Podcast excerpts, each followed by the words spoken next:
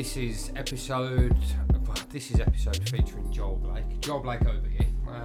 Which is uh, yeah, yeah. I think he's at the first, first honours. I think it is. Yeah, yeah, I think so. Yeah. We've had some interesting guests down, but I can imagine. Yeah. we have, yeah, so far. But um, yeah, this is politics and bull, um, as everything is. So does myself, uh, Adam Feeney, Me, Greg Rogers. Myself, Joel Blake. yeah, and um, yeah, really nice to have you here. Like we met at a quite a strange kind of crossing of paths at the Young Entrepreneurs thing, which we mentioned briefly. Um, but for the sake of everybody else, what's kind of how do you describe yourself? Because it was quite difficult when I put in the group. And I said, we've got Joel Blake coming down, and I looked, and you've got a multitude of different kind of things that you do. I, I hear you. so, Um, for me, I'd class myself as a rebel in the in a suit. a rebel in a suit. Um, I like that. I made a decision when I was 15 that I didn't want to just be what everyone expected me to be. Um, so I always wanted to get into corporate and kind of disrupt it from within. So I kind of never forget where you come from but know where you're going. So over the last kind of 15 years, as an entrepreneur, I've run my own businesses, but as a social entrepreneur, I've always tried to give back through one of the different things that I do outside of the formal commercial stuff. Yeah. Um, advise governments on business support at a different level and and so I think I'm just kind of a well-rounded person who's just kind of just thought you can do whatever you want. Don't let no one tell you you can't because you come from the wrong area or because you didn't go uni or colour your skin or your accent, whatever the difference someone else sees. You're you're you're your own person. You can achieve whatever you want. So I'm just someone who's just just me, but I'm very driven and I know what's Yeah. important and what's not. Do you know what I mean? I got that impression. I watched your you done a TEDx talk. Yeah, last year. Yeah. Yeah, I watched that and um and you speak along them lines of kind of like Mm. don't let people tell you what you're gonna do and what you can and can't do. Yeah, that's right. It's more just carve your own path Yeah, because do society, society likes to put you in these little boxes, and I always believe that your mindset will give you the results that you that you're looking for, one way or the other. Yes. If you think you're bad, you gotta get more bad. If you think you're good, you gotta get more good. And sometimes your your situation dictate, or you believe a dict- your situation dictate how you should be. And I've always been a person where, you know, you know, I ain't always been the same, but you get to a point where you think you know where this is gonna end up, so you make some choices and you try and keep your, your head straight and you think about your circles and so forth, and you do what you need to do to achieve Get what to you where want. wanna get to. Mhm. Mm. I've got a thing as well about like I'll say to like I've got two boys and I'll say to them like play to your strengths, Yeah. but then apply them strengths to the things that you like. Like you can put them into whatever it is you want to kind of do, but you're good at certain things and you're not so good at certain things. Concentrate on those as well, but like play to your strengths. And if you see like your character, your personality leads you in a certain way, makes you deal with certain people in a like that's that's kind of intended. That's kind of how it should be. Mm. I think you're absolutely right. I think you, your passion and your purpose are, are two things that are intertwined, but it's whether, particularly as young people this day and age, where they get the opportunity to recognise that in themselves and then be given the space to do it. Um, not everyone gets the opportunity, and not everyone has the opportunity to look inside themselves to be able to, you know. And I'm not. I wouldn't say I'm a religious person, but I'm definitely a spiritual person where it's like it's about who you are inside and what you're about as a person, and if as young people in particular, if they can grasp that, it's not going to be easy to navigate the world, but they can certainly achieve what they want to Yeah. achieve long term if they put it into the right things, that energy into the right things. You almost said it's not um, it's not something that young people sort of do normally, looking for their passion, looking for their purpose. It's not encouraged almost, is it? No. It's almost like the way things are set. It's, we're almost like this is what this is what you need to do to get, you know go to school, Mm. pass these lessons, Mm. English, math, science. Mm. We're not encouraged to look for our, our passion and our purpose. It's Mm. almost like you have to you have to find it yourself, and oftentimes people don't find it till later in life. Yeah, and that's it. And there there is no kind of rule as such. It's not you're 13 and you need to start getting your head down because your GCSEs along the way. At 13 years old, you could be coding, you could be doing stuff, you could be using your passion to, Yeah, to you might- generate. you might know from the Do you know think what I the mean? internet's opened things up? Like, Yeah, you know, do you think Massively. it gives everybody a platform, doesn't It gives as far exactly as- that. It gives everyone a platform. It gives everyone an opportunity to, you know, focus on what is it that they want to do and, and learn about it quicker and mm. faster. Now that's got good things and bad things Oh yeah, definitely. because you know even as adults we can learn the bad things as well, but you know you got the opportunity to get access to information to make those more informed decisions quicker. Mm. and we're living in a world where the quicker you can get things to market, for example, or the quicker you can get things done, is the quicker you can get a following, is the quicker, is the quicker, is the quicker. But I guess as adults, and you know, my son's just turned eight, well, 18 in February, he's going to uni next, and it's like, I remember when I was 18, like me and my son sit down and we talk as men. I couldn't have that conversation. I don't think I had that conversation really with my, with my father when I was 18 because I thought I knew it all. Do you know what I mean? And I was hard headed and rebellious Yeah. and that. Whereas me and my son can sit down and he'll be schooling me on how things are now because the pace of life is even faster at 18 now than it was then. So, yeah, I think it's, you know, the education system kind of says, as you say, you know, education, go to work, job, married, kids, whatever. The reality is that education is a bit of a broad term. Mm. You know, our kids are educated in so many different ways. School is just one form. School is just one Streets very is small another. part of it. Books, internet. There's all these different ways you can learn. Mm. So it's about the person and how they are emotionally intelligent enough to educate themselves based on where they are and the circumstances that they're in. I think. Mm. So where, where would you say you were when you found what you wanted to do? You found your passion, your purpose. Um, Because I, I read a little bit. You, you- you started a business initially, didn't you? You started one business. yeah. So when I was 19, I had an idea for a business. Didn't do anything with it till I was about 21. Um, so basically, um, grew up in Lee Bank, just down the road there. So at the time, Lee Bank was not the flats and the young professional place that it is now. Um, just me and mum, you know, dad's always been there, but wasn't in the home at that time, so I didn't really have a father figure, you know, on the ready, if you like. So for me, it was about just trying to get through that kind of inner city background and having dreams and ambitions, but still trying to keep it real with the mandem, and there's all of that type of kind of vibe. Do you know what I mean? So for me, it came to a point at the age of 15 when I made a decision that I didn't want to be here anymore, and I failed at that. And I was kind of like, it's time you start taking responsibility for your own life. Because if you can't even deal with your own life mm. in that negative sense, then mm-hmm. You, you got to do something about it. So I took responsibility. So that was yeah, age of 15, f- well, back into 14, coming to 15. Um, and then I realised that I needed to just to open my circle a little bit more. Um, so I had a mentor who came into our school. You know, everyone kind of said this guy is not, you know, doesn't know what he's on about, but he was saying little nuggets that was kind of like, yeah, I get that. Like, Yeah. yeah, Yeah, like okay, I didn't think about that. Yeah, Mhm. and started talking, and then went to finish school, worked in a factory in Jersey for about a year, and then after that got a job in a recruitment agency, and rest was from there. And then about twenty one, yeah, I was at Connections at the time, the youth service as an employment mentor. Yeah.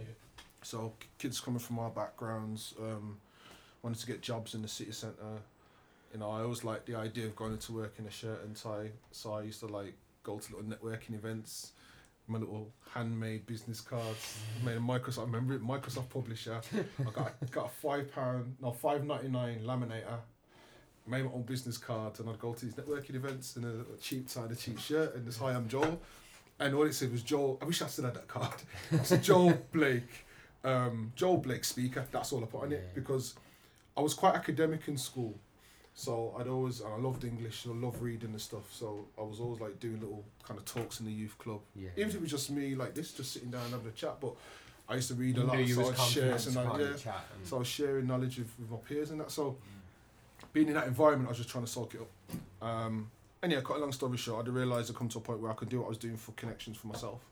So I would go into schools with the same business cards and just say, look, give me your kids at risk of exclusion. Um, let me come in, let me do two hours with them um, and just have a chat. So I'd go in, hoodie top, Nike Air Max, Timberlands, whatever, and just talk how we're talking. But because I had some experiences of the backgrounds they were coming from and some of the challenges, and I weren't coming in as a teacher, yeah, yeah, yeah. I was on a level. But because I've had some experience of being around the corporate space as well, I could give them a little bit of an edge in terms of, well, this is what employers are looking for, this is what they're thinking about, this is the type of person you might want to start thinking about.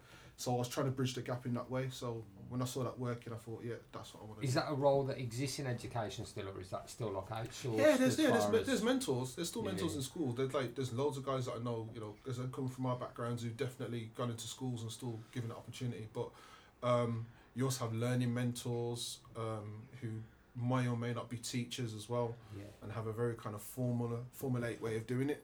Yeah, yeah, like versus very mentors coming in, yeah. Yeah, yeah. Whereas you know, guys coming in and doing like youth work approaches and kind of keeping it real in that sense. So I think that that type of mentor is is I wouldn't say dying off, but a lot of schools don't have the funding Yeah. to support programs of people coming out into the school. And they're not there as well, like in outside things as well, you know, That's like with youth clubs and, and places like that where someone might pick up on like somebody being a mentor or an un- unintended mentor sometimes, right. isn't it? Somebody that can produce beats or do something That's that just sparks a little bit of interest, but Yeah. they don't seem to be there. But I mean, people are kind of, I suppose they can reach to the internet and Mm. see, see and pick bits But of you're right, but the cuts of, of, of Crows are huge. I mean, I remember youth club was our kind of sanctuary. yeah, You know what I mean? You go in there, you play some snooker, a little football, a little basketball, table tennis, try chat the girls. You know what I mean? It was just I grew up in Northwood. There was youth clubs Exactly. and there was youth clubs on the estate. Like they, they weren't the best youth clubs. They were beat up. They're always like looking for some funding or Mm. do you know what I mean? There was but there was always something to do or And there was unwritten rules like you going in a youth club, you just know that it's a place for everyone. Yeah, there's some some people be a bit aggy there and here and then, but at the end of the day, it's It's like safe. it's it a was safe yours, so space. you looked after It was it. your space, yeah. And if Yeah. someone damaged it, you know, the guys were getting rushed or something Yeah. like this is, do you know what I mean? Like that was the But man. what you doing, man? This is our place. Yeah. But you're right. The public cuts have just hammered that, and then you see our kids looking for something else. Yeah, yeah. and then the internet come in and it's just kind of accelerated what they could or can't do and then you got the and then you know and it just escalates from there do you know what I mean so I, I certainly think that's got a part to play especially from kids from inner city and, and Do you still have anything to do with those kind of things now? Do you still? so now I'll probably just do more around supporting organisations who still work in some of that area. So Yeah, yeah. I work with a lot of social enterprise organisations, so people like School for Entrepreneurs and, and ISC up in um, Digbeth, and you know they work with social entrepreneurs who have some kind of activity that supports the community. So I don't necessarily go directly into schools. Yeah, I didn't mean anymore. that. I just meant more like if you still got your foot in that, like as Oh, far as an Yeah, yeah. interest as. What I try and do now is more from an entrepreneurship piece. So I've really just refined and really honed in all that experience uh, to, into entrepreneurs and just trying to develop more entrepreneurial leaders. You know, that is my my thing, and it's not so kind of glorified, you know, big kind of MBA speak. It's more about I think if we can have more people who are allowed to think differently and to think innovatively and bring that creativity into the workplace, or as a business owner can feel that they're being supported as an entrepreneur 'cause it's a lonely path as well. Um, you know, I think those innovators and game changers, because the entrepreneur will make the difference, whether it's a social impact piece, whether it's a straight commercial piece. Yeah. So I've just tried to just hone all my experience into how can help you to be the best entrepreneurial leader that you can be. Yeah. And how do you sort of access the, the your sort of clients that you would work with? How do you access? How do you engage with people? Like Mm. what? Do people come to you? Do you go out and search? for Well, on the other side of the kind of corporate piece, a lot of my kind of clients in that sense are your kind of your your corporates, professional services organisations, um, So exist, universities, existing, existing so organisations. entrepreneurs and No, not necessarily. Like, so for example, with universities, it's kind of um, university students who are coming out of uni who might want to start their own business or might want to go into a professional organisation and bring a different kind of mindset. is that specifically people that have studied business or No, entrepreneurship? Or? Because for me, entrepreneurship has nothing to do with a business. That's the ironic thing. Um, it's about the mindset. It's an idea first. like right so without, without sharing your personal business but imagine a time when you had to solve something you had to get something done whether it's i don't know get something you had to pay for didn't have the money on you had a bill to pay whatever it was. Mm. You have to find but you have to get it done. Mm. You have to find a solution to solve that problem. Mm. Now you know let's take a gas bill. Simple thing. So you've got a gas bill you got 10 pound now you can either pay that gas bill or you put that petrol in your car to get to that job interview. What are you going to do? Long term mentality. so you either think, well, you're either going to walk to that job interview, but it might be a bit too far, or you might pay the gas bill and ask for the job interview if they can change the date, or you might put five pound in your car and five pound to your gas bill and tell them you're paid in next week. There's no one set. You find the right solution for For you you to yeah. solve the problem. For me, that's a life decision. That's no different from business for me. Do you think school? Do you think like the current education system and the way they do things? Do you think they encourage that mentality, or do you think they kind of? Because in my, but I'll give my personal Yeah. opinion. I think that they schools are quite closed-minded. Schools will tell you that there's kind of one path. They'll they'll install in kids a fear at eleven, like right, these sats that are coming up, these are the most important thing in the world. then when that's finished and the kids get the kind of ah, the sigh of relief, it's like, well, there's no time to relax because. GCSEs are next, and there and and it's sold to you as a kid almost like that. That's the end goal, and it's Mm. like, trust me, your life does not end at 16 because when that finishes, they go, well, it's A levels next, and now Mm. there's a very distinct path of how to do things. Then it's uni and stuff, and it, and like you say, it doesn't really have to be that way. You can go this way and learn a skill. You can you might not have street smart. You might come out and go and work in a job that you don't like, and that might be the kick up the arse that you need to get you kind I of think- work. I think- I think there is an absolute place for education, 100%. Yes. It gives you a sense of structure. It gives you the ability to go deep into a subject to get more learning. You can mm-hmm. use that to then get into the career that you want to. There's an absolute place for it. Mm. I just don't think it's the only option. Yeah. So, because you're absolutely right. For a kid who might not be academic but highly creative, You could still be educated creatively. You just be educated in a Yeah. different way mm. than a textbook in a very linear way that we that we're led to always believe. So I do not discount No, no, it's, yeah, it's not from. It wasn't from a Yeah. point of discounting it. I, I try and say to my two, like, in really enjoy the things that you enjoy and the things that spark your interest, Yeah. and try and learn the things and understand why you don't. Yeah, yeah, yeah, yeah. like, do you know what I mean? Like, pay attention to the absolutely other things still. Absolutely. Don't dismiss them, but just really hone in on the stuff. And if that's what you gravitate towards, I always say like it's a good way. School's like a good way of trying lots of different things that you don't you don't know. Do you know what I mean? You don't know what you like. You don't know Mm. the things that you don't like. Go out there and Yeah, try I think, as yeah, much you're of that absolutely, as you're can. right. Yeah, I, uh, you're absolutely right. I think, I think education is changing though as well. You know, I work with with different um, roles where the teachers themselves are now being educated about how to think differently, Yeah. so they can bring different teaching styles into the classroom, where they can feel like they're being more entrepreneurial their mindset about the way in which they create their lessons, Yeah. Where then when they take their students on, on trips, it's taking them to kind of new areas. Whereas back in the day, you'd go to some residential centre in Wales or something. Now you Yes. can go to Google.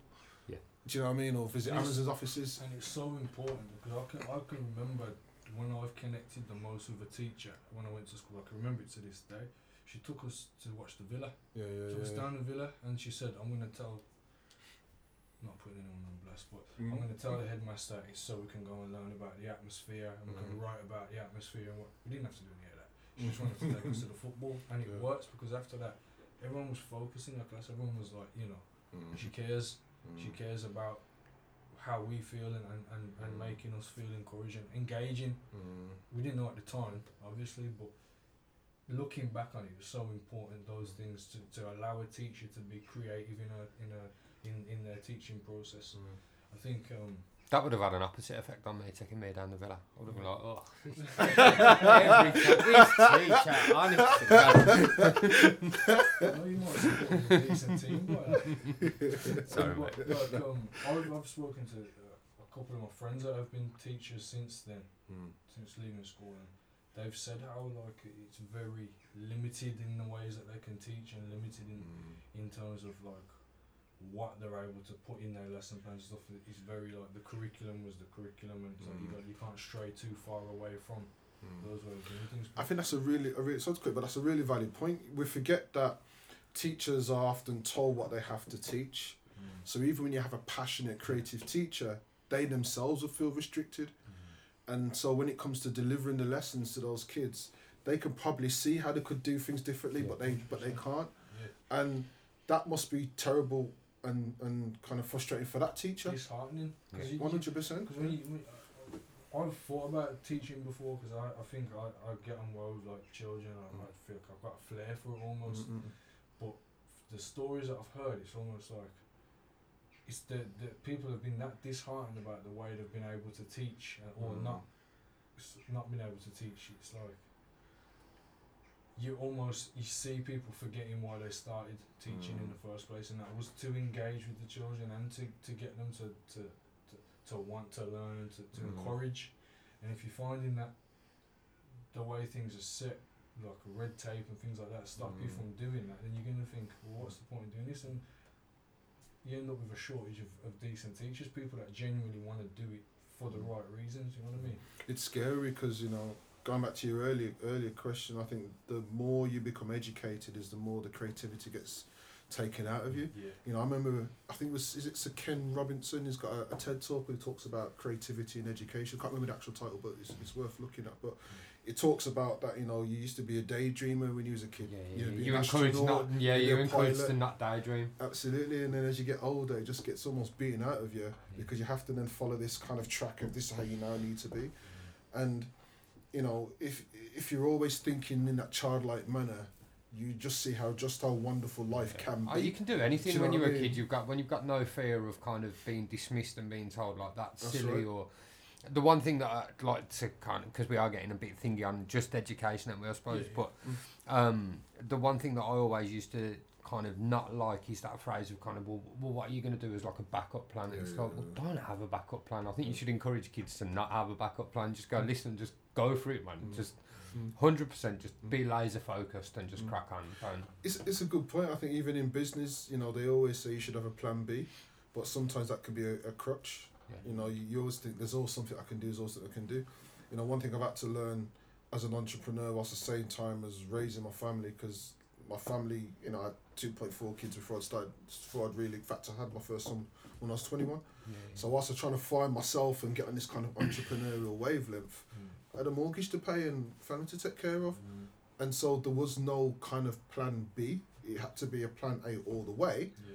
But then the reality was there's also dips. There were very, very good highs, but the lows were just as bad. And there were times that I had to go back into work, yeah. full time job, listen to some boss telling me what I need to do when, you know, f- two months ago I was probably earning three times his salary. Do you know what I mean? So you have to deal with that kind of resilience and that emotional intelligence in It's good yourself. though, and it's character building, man. I tell you what, man. character building. That's what they say. Yeah, I did a chin do once, Yeah. but that's how Funny different 'cause, kettle of fish. Same situation, you know, you go back into work and whatever. I had my boss the other day talking to me about, you know, where's your name badge? I'm thinking, oh, back at school, Yeah, they've yeah, got these things going on here. And, Yeah. and I said, like, I'm, I'm not being funny, but I've got this thing, I've got that going on. Like, this is the least of my worries, is, is worrying about where my name badge is. Yeah. And she turned around and said, Do you need this job? And I said, Yes, I do, you know. she said, Mm. Well, put your fucking name badge. It. The- long, long and short of it. The long and short of it is I needed the job and stuff. yeah. Yeah, but going back to what you're saying about the plan B, I don't see it as plan B. I don't see it because that Will Smith quote, I don't know where he, you probably got it from someone. You don't have a plan B because it Mm. retracts from plan A. Mm. I just see it all as plan A, and it's just Mm. like just what I need to, to, to get to plan A. There may be a few little right. excursions, a little That's things here and there, but Yeah. I'm still focused Yeah. on plan A. And that is the absolute in the middle ground. As long as you're very clear what the outcome is, the journey doesn't really matter. You know, people always forget that it's not actually about the end goal. It's about the things you learn along the way. But as long as you're keeping a third eye on where you're going, you will learn so much that will take you there Yeah. faster, builds your character. You you learn so much about yourself, people, relationships, the world. But yeah, you can't switch off on why you're doing it. Yeah. And that's why for me, you know, business in particular, it's actually nothing to do with money. It's about the purpose. Mm. You know, it's Yeah. about the, the, journey. the I like that journey, that you just said about the do you know I journey. mean? I was listening to a podcast and they were discussing saying that when you think back at things, when you actually accomplish them, I was listening to quite an accomplished guy, and he was saying when you actually get the end goal, Mm. he was like it never actually lives up to your expectations. He said if that's what you were actually in it for, he said if Yeah, you're in yeah. something to own a Ferrari at the end of it. So when you get that Ferrari, he was like you'll drive it for a month. He was like I'm not saying it won't be cool. He was Mm. like but after a month, two months, just a car. Just a car. Dual car, he was like, but you're gonna want something else, which leads me to believe that humans enjoy the journey of things and the idea of chasing things. Yeah. That that's where the fun is. Is in the problem Yeah. solving kind of. Oh well, yeah, let's do this and kind of Mm. figure it out along the way, and that that journey process and building things Mm. is more actually enjoyable than any kind of like you never hear anyone say. Well, you do sometimes, I suppose, but looking forward to retirement to just kind of sit down and do nothing. Yeah. Do you know what I mean? And if Human they're nature, kind you of- always you, we're goal driven. We, Yeah. You know, we're, we're, we're you know hunter gatherers, and you know what I mean. You you're always striving for something. It's about defining what success is as well, isn't it? What success is to you, because you can That's say Yeah, yeah. that guy's got a Ferrari, he's got a business, a successful business, successful business, like, Mm. and he has a Ferrari, like, he's a success. But really, to me, success is something that you constantly. Yeah, yeah. I don't think. I think to be successful is, is reaching goals, and you always have to set new goals. And to Mm. be successful, to me, you always set new goals and, and over overreaching them and keep mm. going and keep going and keep going. Yeah, and, and goals should be stretching. They shouldn't be in reach. There Yeah, should be yeah. something that pulls you because that's when the character kicks in. Yes. That's when the drive and ambition kicks in. That's when the resilience kind of kicks in. That's when you really test yourself, mm. or you know, if it's your team, you all test each other to get to that given goal. Mm. If it's easy to get, in the same way that it's a goal, and you think, well, okay, I've got it now. You won't appreciate the journey it's taken to get there. Mm. But you're absolutely right. It's that evolution. You know, who am I going to be, or who do I need to be to get to that point? Knowing that as soon as you get there, you need to ask yourself that question again. Yeah. You know, the moment you think you've made it, you've not done nothing. You've not made it at all. Yeah. You've just. It's funny. One of my mentors said to me years ago, and it's always stuck with me that there's no such thing as a glass ceiling. It's just the floor of the floor of the room above. Yeah. And so, you know, always keep looking forward and keep evolving because there's no such thing as a limit. You can achieve whatever you want, but well, within reason. But at the same time, when you achieve it, there's always something else. Yeah. There's always something else. I think it's important to, to, to know yourself as well to the point where, yes, I may reach this goal, but when I do get there, am I going to be content with, with that Mm. outcome? Because you, could say, you could say, right, I want to start, some- I want to start a coffee shop, I want to start a bookstore or something like that. And the bookstore sells, you, you keep the lights on, you keep the bills paid. Mm. That to you, that could be enough simply just having your bookshop working, bringing in money, keeping the cash flowing, paying your bills, that could Mm. be it for you.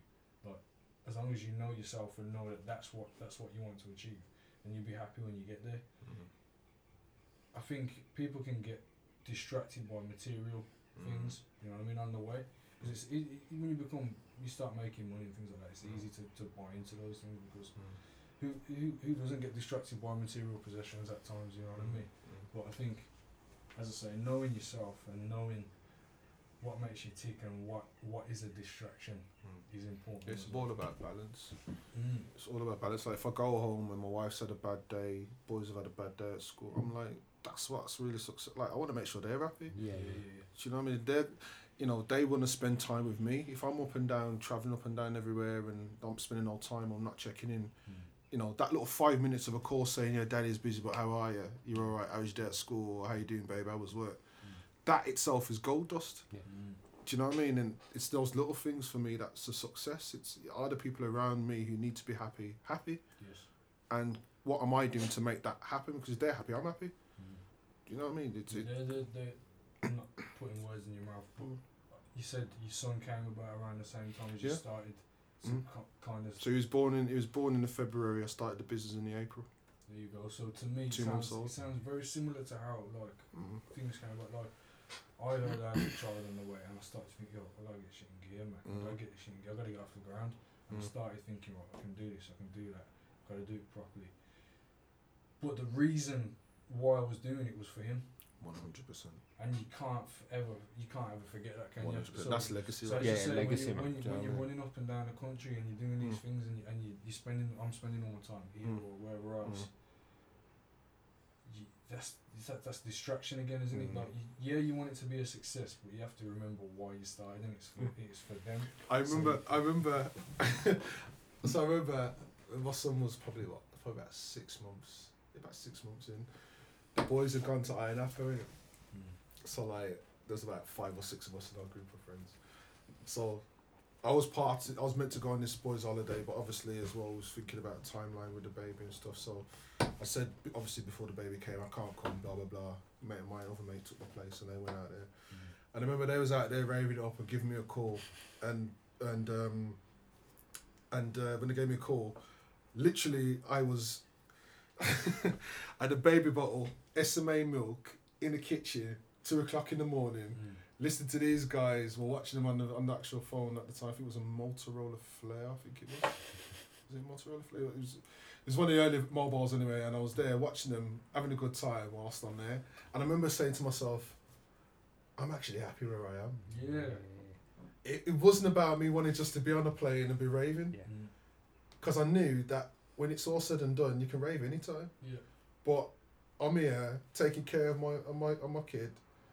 Mm. My missus having a rest. Yeah. Do you know what I mean? Yeah, and yeah, and it made me realise that, and that's exactly what you said earlier. You define your own version of success Mm. because that was success for me.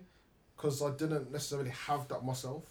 So to be able to provide that stability at home and to do that, it's cool. Ironically now, you know, my son's 18. He's messaging from Ayia Joking about Like that, you should have come. Joke, joking about he's just come back back three weeks ago. Literally, he's been away.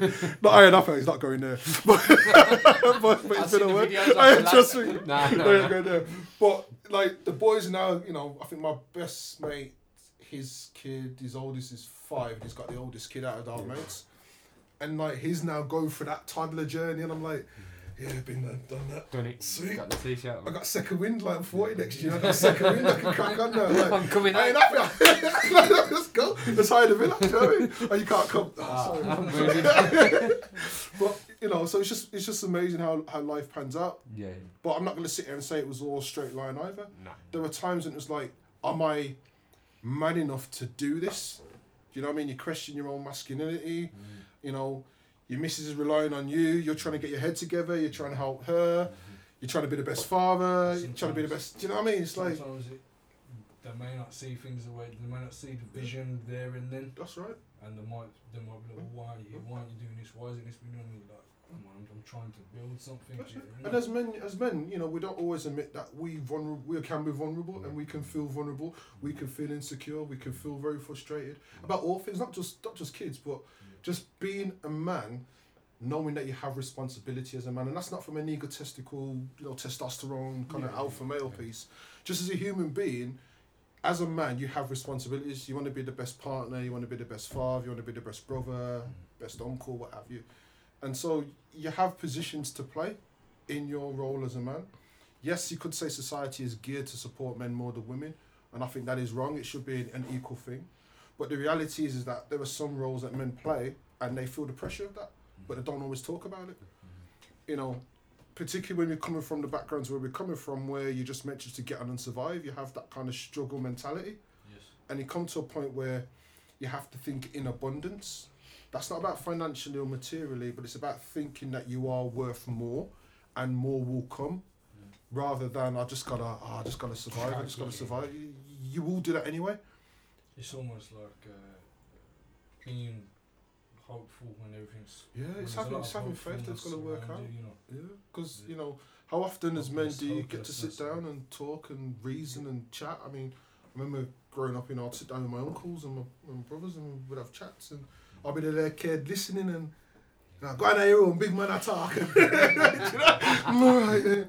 But, but but you know, you feel like you can, you know, listen to a big conversation. Yeah. As men, you know, unless it's alcohol involved or whatever, you know, you don't really sit down and have those chats. doesn't happen often.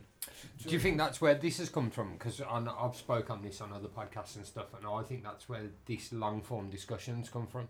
The fact that people record conversations, put them out there now, and Mhm. speak on on the things that they know, the things that they're passionate about, the things that they're experts in, and they kind of then put that out there for the world to listen to. Like, I, I know for one, like me personally, I know I've spoken on it like a load of times, but listening to podcasts and stuff was got me through not only a mundane job, but listening along to other people, laughing and joking, that desire to want to listen to other people's conversations and experiences Mm. got me into like, oh, hold on, there's a whole world of stuff out there. Don't just That's fall right. back into this box because I was in danger of kind of going, no, do you know what? I've tried that and I've Yeah, tried this. I'm just going to live a simple life and just go backwards, Mm. even though I know it would have killed me. Mm, mm. Whereas now it's like it's different now. It's like, and that was through the fact that kind of long form discussions and and these platforms come Yeah. about. Is like Yeah. being able to listen You're to it. absolutely right. It's about you know, as human beings, we're tribal. Yeah. We want to belong. We have this sense of kind of togetherness and this sense of community, and I think technology has played a great part in helping that to really happen Yes. more. Mhm. Because you can now choose what you want to listen to and choose what tribes you want to on belong to anywhere in the world. Yeah. Everything's on demand. So I think the real question is, what is it that you really want to tune into, hmm. and then go deep. Yeah. And there are no rules. You know what I mean? If you, you want to listen to some abstract subject, then fine. If you want to listen to real conversation, then fine. It's about just knowing that you can now. Hmm. Whereas before, particularly if you you know if you if you got families who have a real old school sense of discipline and hierarchy and how they operate and stuff, you weren't privileged to kind of you know big people's conversation as a kid or you know when adults are talking, you shut your mouth or you go into the next room. you know, or they're going to the front room, you stay in the bedroom. Do you know what I mean? There's all these little kind of social conditionings and cultural conditionings that kind of shaped us. I think now technology has allowed it to be a really long form conversation around any subject, and you can learn in your own time. Yeah. On the bus, on the you know, on the treadmill, in the car, you can learn anywhere and anything. When we had the young entrepreneurs in here and they were podcasting, because we did a podcast session with the young entrepreneurs, Mm.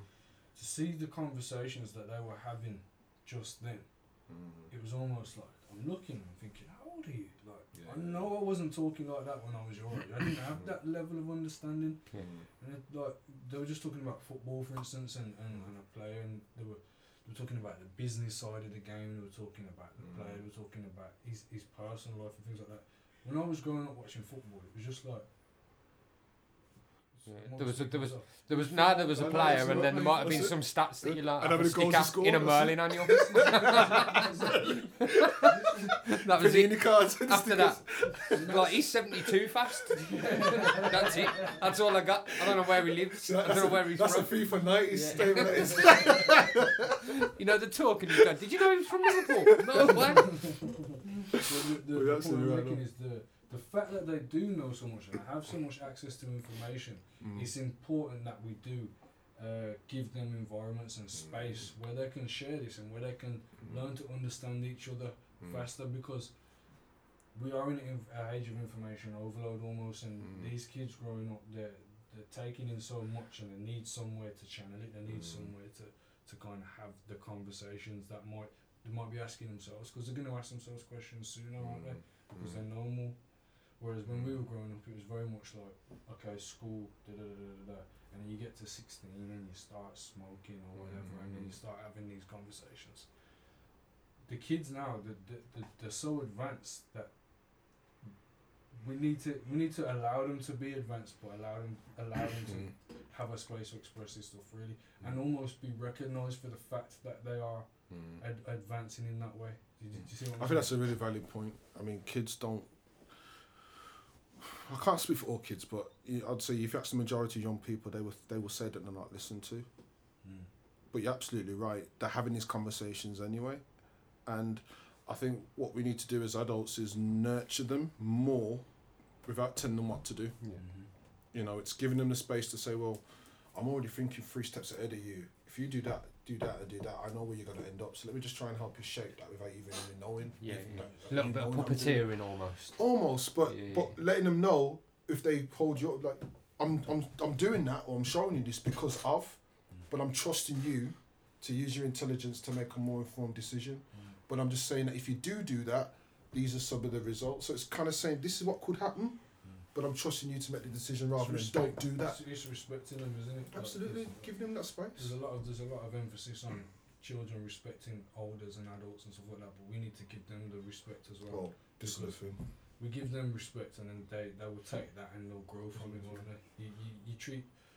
There's only so long you can treat a child like a child before you have to say like, you know, go and do your thing. You know I mean? And the reality is, the children are just a mimic of our behaviour. Mm.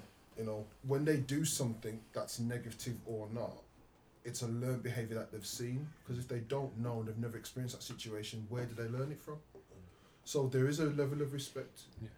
but it's also about letting them know that there are also boundaries Yes. and there are also frameworks to operate Yeah, in. just parameters to play within. Absolutely.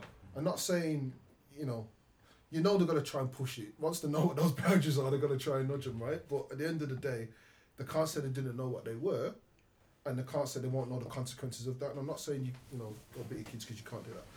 But yeah. just put out there you can't beat your kids. but they would also know there's a consequence whether it's something that they're gonna have to experience themselves that's negative, and then they're gonna have to deal with that. Or they're gonna go through an experience that you've got to then help them to get through because of their mistake. You know what I mean? So Yeah. there's there's that conversation giving them that all the, like you said, it's like giving them all the information and filling in all the blanks to say like, look, you can go. Another nineties reference, like them books where you used to choose like the ending. Remember them Yeah. books where you used to choose and you go, well, you can go this way or this way or turn to page, and it is that thing. Look, there's no one way of doing it, but just kind of thing is so. So what? Some what safe spaces and So safe it's- absolutely. so your daily thing now, like your daily kind of life, Yeah. as far as what you do now. So what? What's your main focus these days, as far as? So about um, two years ago, I set up a financial technology company. Um, so prior to that business, I'd set up a financial lending firm. Okay. So we had a contract with the government where we had some funds to fund entrepreneurs to start their business. So we give them loans up to about twenty five thousand pounds, and you know it wasn't kind of if you didn't pay it back, the heavies are coming around. It was a lot more relaxed than that, but it was startup funding to get them going. Okay. But when we were funding them, um, it spent so much time and resource to kind of process all their financial applications.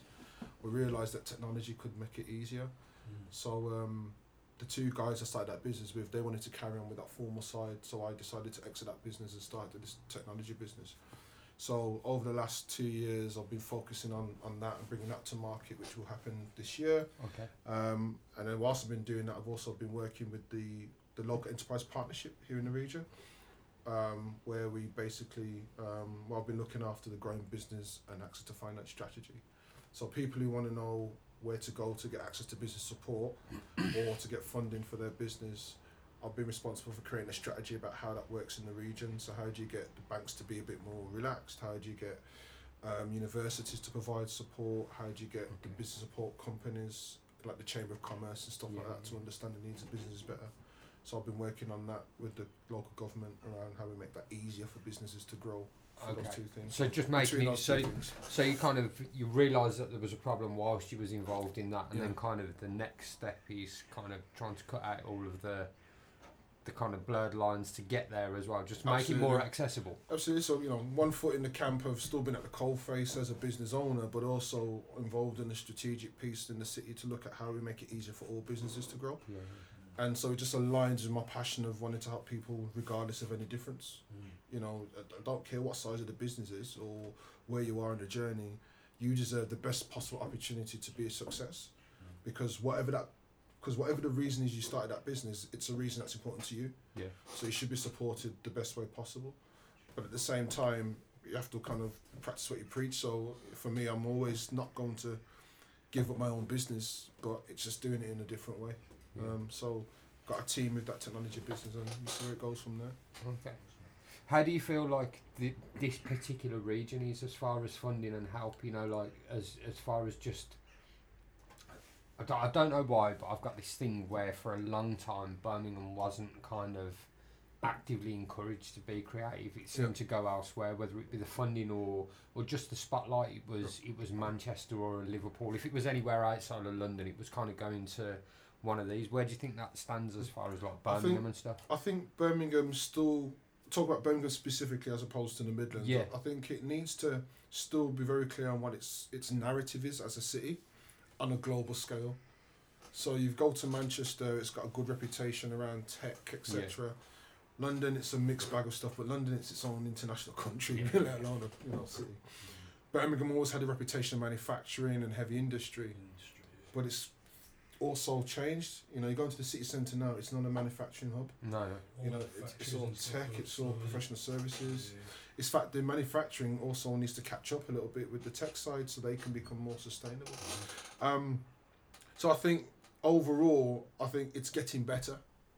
I think for the first time in a long while, the city has now started to take a grasp of what it is and the future of what it could be. Yeah. And that's because we've got a young population. There's about 35% of our population's under 30. and Just under 50% are from black and minority ethnic backgrounds. Technology is now moving forward in the city more than ever before. We've got the biggest financial services and professional services sector outside of London. So when you combine the youth, the diversity, the technology, and the business support, we've got a real innovative demographic and a really innovative ecosystem that we can now harness. Yeah. And I think the city in the last five years probably Kind of moving in the right moving in the right direction now. now. I think if you go back five, maybe even ten years ago, there was still a very much a siloed mentality, and I think that's still there. Yeah. You know, you still have people in the black country who don't really want to link with people in the Coventry, Warwickshire, who don't want to link with people in Birmingham and Solihull, Yeah. because there's still this territorial perception. Which I find hilarious, by the way. I It's it's so it's, strange. it's, it's, but it's crazy, but at the same time, there are other sides where all three areas work together because they see the bigger picture. yeah. So it just needs to be a little bit more connection between those who still think in that older way and where people want to go in the future and just kind of bring those two words a bit more closer together. And it is beginning to happen. I mean, there's if you're looking for funding in the region, there are things like the growth hubs and things like the Chamber of Commerce and all those types of things out there that are trying to provide more support. If you're looking for actual business support, there's more incubators and accelerators and co-working spaces. Um, if you've just got an idea in your bedroom, you know, you know, laptop, mobile Yeah. phone, you can start a business. So the things that are happening are making it easier to do business. Yeah. But underneath of that, I mean, that's all the happy side of it. The reality check is also that we've huge, got a huge social mobility issue. You know, if you're from the inner city working class background, it's got to be harder for you to get jobs in the professional services sectors Yeah. and even some of the jobs that might roll out from things like HS2 and the Commonwealth Games. So there's still a disconnect between regions and you know and places within our city. Um, diversity is still an issue. If you go into a workplace, as you go higher up the chain, it becomes more what they call male, pale, and stale. Do you know what I mean? Like, I've never heard that before, but that is class. yeah, if you look in us, if you walk down the street, it's not male, pale, or stale No, at no, all. no. It's a mixed bag. Um, funny enough, I and I got slated the other day, and I, and I still stick by it though, where I say that diversity is dead, because it's not about diversity anymore; it's about inclusion. Yes. Yeah, di- yeah. Diversity is like just ticking a Do you know what I box. It's a ticking Diversity is, oh no, we've got somebody of that background. Yeah. It's like it's filling a quota on our TV advert. That's, That's what it. diversity That's is. it. It isn't. doesn't work in this No. region. Well, it doesn't work full stop as a, as a subject. No, subject. no. You know, if you've got, say, for example, you know, a lack of female leaders in your organisation, and you have this great gender initiative to get more women in, Are It- you giving someone a job based on merit, or are you giving them a job based on the fact that exactly. you've got Yeah. this initiative? So, I I often ask myself this question, like. What? Because you feel like you might have just been given the job. Sometimes, no, genuinely, genuinely, I look around, I look around, and I think I've actually been told like by a manager said sorry before you came here. I felt like a grain of coffee in a bowl of milk, like kind of thing, and I'm like, fair enough, like. uh, you- Do you know what I mean? Like, it's, it, it, But- but it's but it's a have. Yeah. But even that, but even with that, but even if that initiative works and you recruit more women into the organisation, Yeah. if that if those women who come in are leaders who represent the culture of the organisation, and the culture is a not an inclusive one, Yeah. She will just become a carbon copy of the culture. Yeah. So then, if you're not a woman who thinks differently, you're going to still hit a, a, a ceiling. Mm. Whether it's about race, whether it's about disability, whether it's about you know age, all those different diversity strands all have the same issue. That if you focus on them alone, without having an inclusive environment for them to come into, you're actually defeating the whole point of focusing Yeah. on them. So inclusion for me is about that combination of doesn't matter what your difference is. It's do you have the ability for your difference to add value to the whole? Mm. And until we get to that as a city at the highest level, we can continue to have these issues around social injustice, social mo- immobility issues, a lack of social impact to support. You're going to have those in the city centre living a great bubble life, and those in the inner city Yeah. never feel that's for them. But at the same token, you have also have those in the inner city who feel that they're also old. And I think there's something we need to also look at that. There's a responsibility on both sides of the fence. Yeah. You know, we can't always blame everybody else for our own success or not as well. Yeah. So I think Oh, there's a bit of a pull on both sides. I went to one of like the networking kind of events that you mentioned. I went to one, and it was now that you've used that phrase, I'm going to steal it. It was very, it was very pale, stale, and old, Mm. and it was, it was funny because it was. I went on behalf of the studio, Mm. um, because it was a meeting of digital leaders in Birmingham, Mm. which even sat there, I was kind of giggling to myself, thinking, it's not even digital anymore. That phrase is dead. That that that thing. So I'm sat around a group of table discussing the future of technology and technology uh, technology businesses with a load of guys that aren't. They haven't got the finger on the pulse. They Yeah. kind of got the finger on five years ago where it was, and by the Mm. time they've reacted. The system's already changed. You're not even. Mm. It's streaming now and downloading. It's not Mm. even a digital a digital thing anymore. Do you know what I mean? That's That- right. That's a dead expression anyway That's right. and it, it's quite strange but like you said there is kind of a burden of responsibility where the young people need to go like right the, Mm. you need to bridge them gaps between It's the bridging the gap, and and, yeah and I you know I don't apportion blame to either side. no It's just a reality check that both sides need to take responsibility where they can for their journey so far, and add value to each other to make a difference. Yeah. Because those who don't understand the challenges of people who class themselves or be classed as a disadvantage or marginalised, they they don't have the education to understand the issues and the challenges that people are going through day in day out. on a day to day day to day struggle. Yeah. Quite frankly, half of them don't even care. So there there comes a point where you help yourself to a point, but then you use that as a platform to educate other people who can have, give you access to resources that can help you further. But the push also you know starts from there. But at the same time, those themselves who feel like they understand it all and they, or they know if they know everyone's issues and you know they have to be like us in order to get ahead. Well, no, because I'm sure if you take off the bonnet, there's stuff going on in their lives as well. So they've themselves are going to reach out more and say, look, we want to help because we can, but you need to show us how we can help you better. And that for me is the art of inclusion. Let's be honest and open about saying, well, look, both sides have got things that need to be done, but if we do that together, then it will be greater than you know. It'll be a greater thing for us all. And then we also then going back to your point, we then do things that the next generation will get the benefit from. Yeah. Because at the moment, a lot of things are being created for a generation that won't be here. Mm. Quite frankly, it's Yeah. people creating things for themselves. Whereas, you know, as you said earlier, our young people are more savvy than ever before. They've got more information than ever before. They're going out there and do what they need to do. So we're creating a world based on how we see it, knowing that the benefit is got to, or the impact is got to be felt by someone who will get it when we're not here anymore. Mm.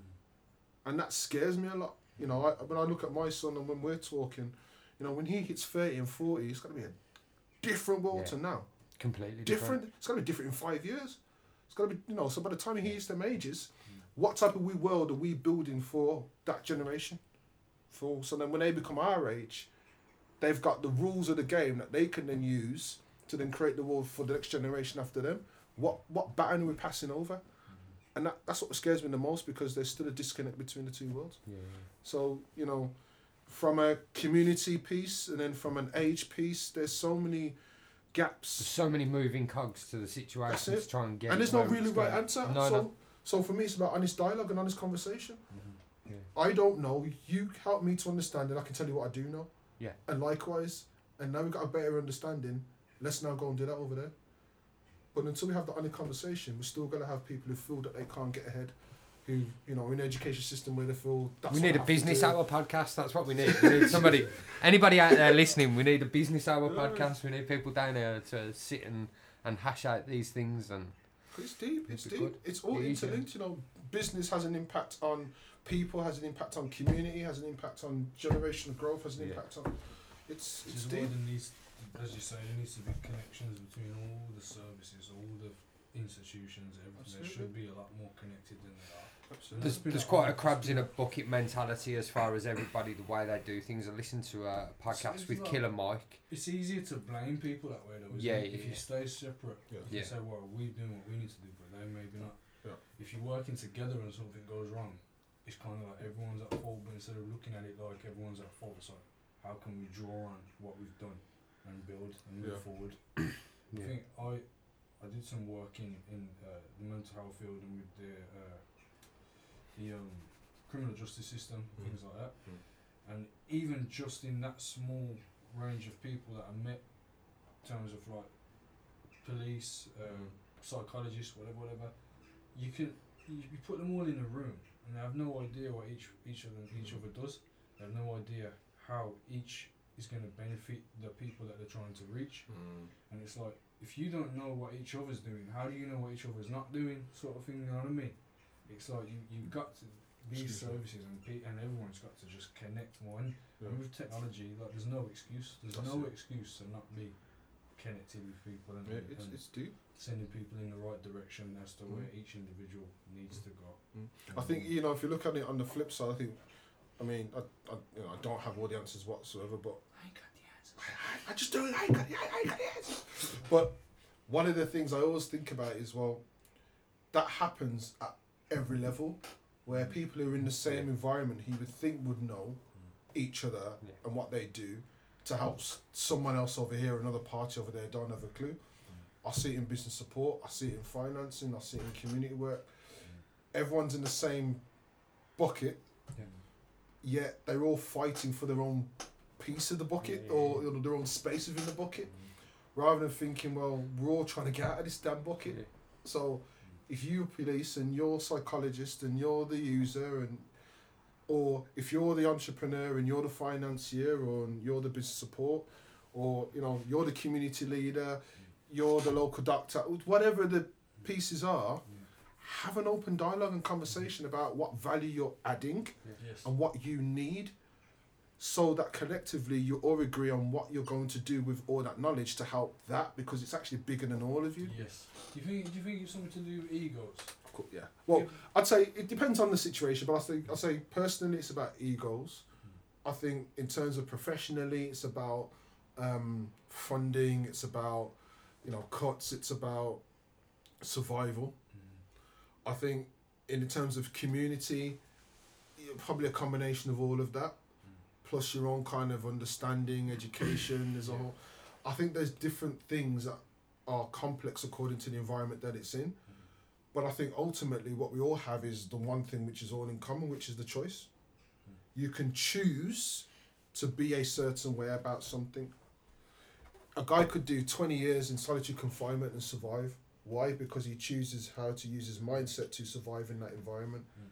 Yes, it will come out at some point or may not, but if he does come out at some point, it might come out not how he was when he first went in, Yes. but he survived because he had a choice about how he's going to do in that situation mm-hmm. an entrepreneur can start on this business journey and he can have ups and downs and then somehow become successful when people thought, you know, it all went to pot. Why? Because his mindset was very clear on what the outcome was, etc., etc., etc., etc. It's it is about choice.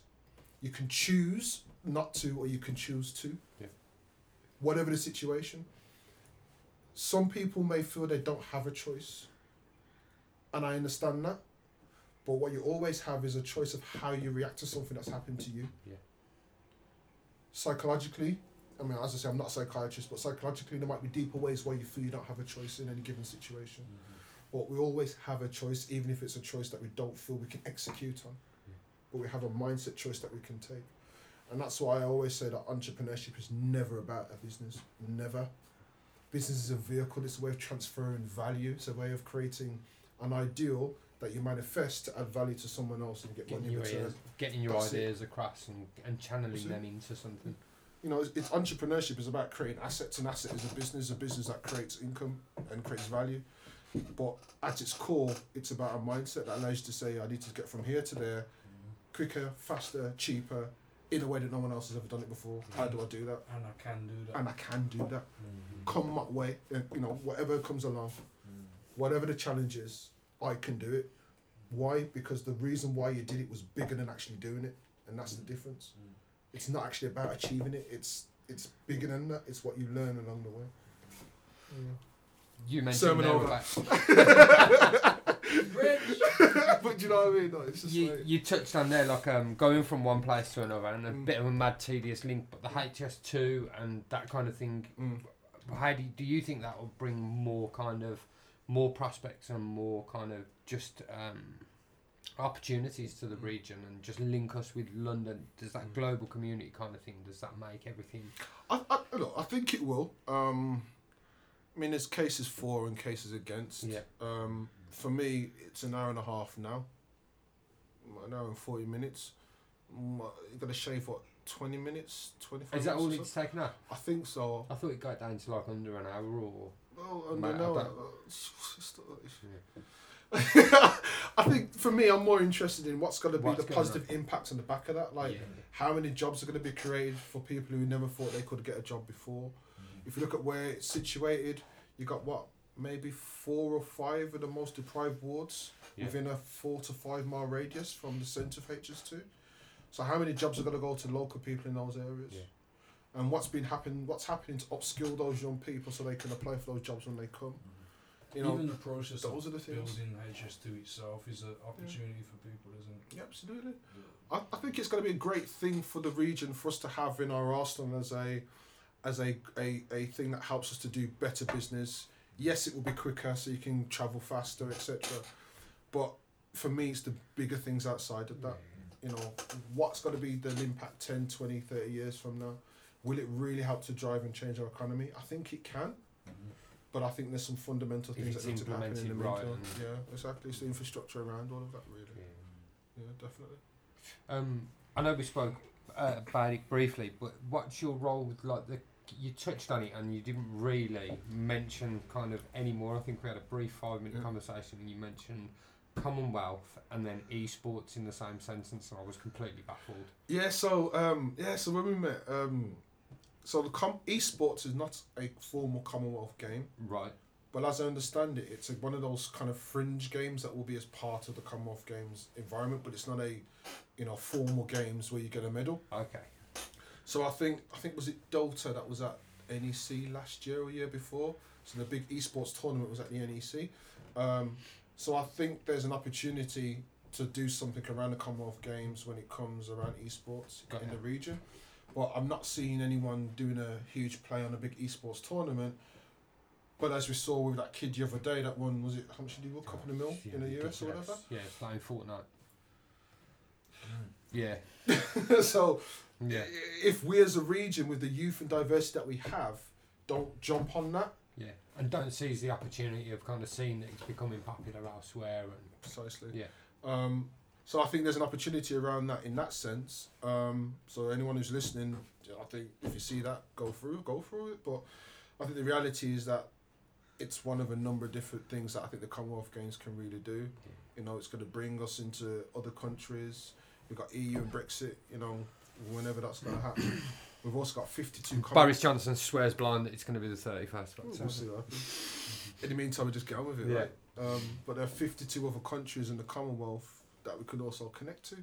So it's not always just about Europe, Yeah. you know. So in the Commonwealth Games in Birmingham, it's going to be amazing. You know, 1.2 billion eyeballs on on the city. We need to get that narrative right on what Birmingham stands for and why people should come here, invest here, stay here, learn here, build families here, etc., etc Yeah. because post the Commonwealth Games, there's there's a legacy piece that needs to be put into play. Um, and I'm working on a project with some partners at the moment around what that legacy program could look like. So, well, fingers crossed, touch wood, watch this space. But the reality is that there needs to be a real clear activity that happens from now. Yeah. Because it's got to come and go, and if you're on, if you're not on the it's bottom, not far away in the scheme of things either. three years. It's crazy. S- was it seventeenth of July, something like that, Mm. twenty twenty two. So it's it's a great opportunity for us. So I think Commonwealth Games, HS two, and then with Coventry being a city of culture as well. Yeah. You know, that's three big things in the region. If we don't capitalise on across the region, then we we just just mugging ourselves off. Really. Completely agree. What? Should we, uh, where are we time wise? No, hang on. Should we, uh, should we look to wrap it up? Let's wrap it up. I'm going to, uh, I'm gonna do the honours and say thank you very much for coming and joining us. No, thank you for the invitation. So it's taken so long, but No, no, no, don't be silly, man. it's more than Do anything that you want to kind of, how do people get in touch with you as far as social media? Yeah, if people want to follow me on online, I'm, I'm on Twitter, Mr. Joel Blake. Um, Facebook, I don't really use that much. LinkedIn, Joel Blake again. Um, so Twitter and LinkedIn, the main things. My website is joelblakeob.com. Um, stories on there. Get in touch. Happy to help where I can. Good stuff. Thanks very much, Joe. No, thank you, thank you, James. You very Appreciate it. Thank you. This is uh, Politics and Bull, and we're over now.